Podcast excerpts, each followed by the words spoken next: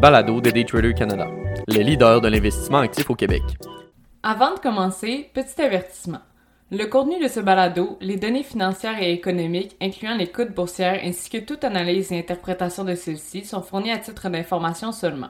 En aucun cas, elles ne doivent être considérées comme étant une recommandation ou un conseil d'acheter, de vendre, de vendre à découvert ou poser tout autre acte envers toute valeur mobilière, tout instrument dérivé ou tout actif ou classe d'actifs quelconque.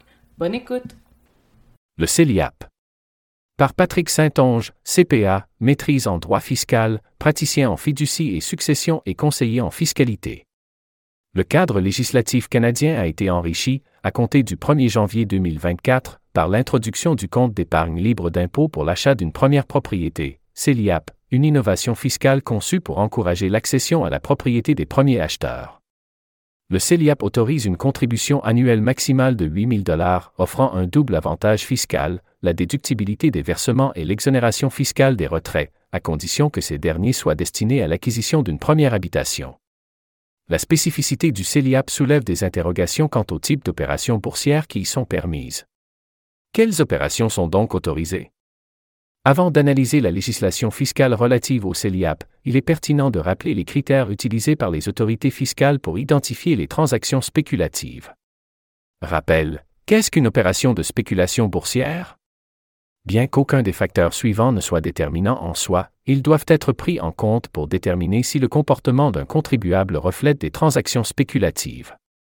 L'Agence du revenu du Canada, ARC, considère que la présence de plusieurs de ces facteurs pourrait suffire à caractériser les activités d'un contribuable comme relevant du revenu d'entreprise, en raison de la spéculation boursière, la fréquence des transactions, un historique d'achat et de ventes importantes de titres ou une rotation rapide des propriétés, la période de détention, les titres sont généralement détenus pour une courte période. La connaissance des marchés des valeurs mobilières, le contribuable possède une certaine connaissance ou expérience des marchés, l'intégration des opérations sur titre dans les activités ordinaires du contribuable, le temps consacré, une part significative du temps du contribuable est dédié à l'analyse des marchés et à la recherche d'opportunités d'achat, le financement. Les achats de titres sont principalement financés sur marge ou par d'autres formes de dette. Si l'on peut raisonnablement déduire que l'intention du contribuable était de vendre le bien dès la première opportunité et que l'un des quelconques critères susmentionnés indique clairement l'existence d'une spéculation au moment de l'acquisition, le profit réalisé sur ces transactions sera imposé comme revenu d'entreprise.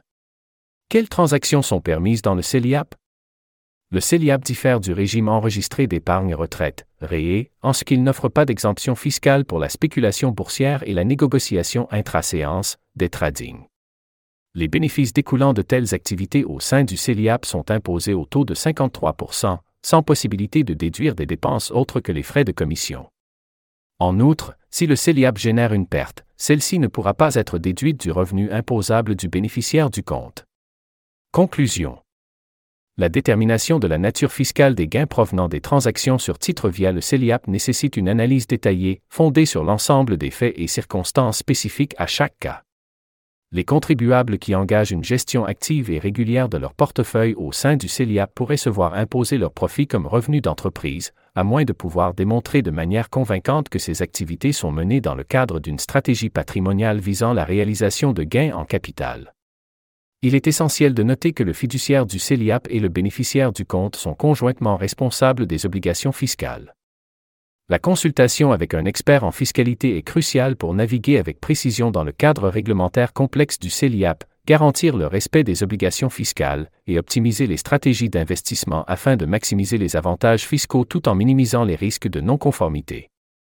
Un professionnel qualifié pourra fournir des conseils personnalisés, adaptés à la situation spécifique du contribuable et aider à planifier les transactions au sein du CELIAP de manière à exploiter au mieux son potentiel tout en respectant la législation en vigueur. L'auteur remercie Philippe Dubé pour sa contribution à la rédaction du texte.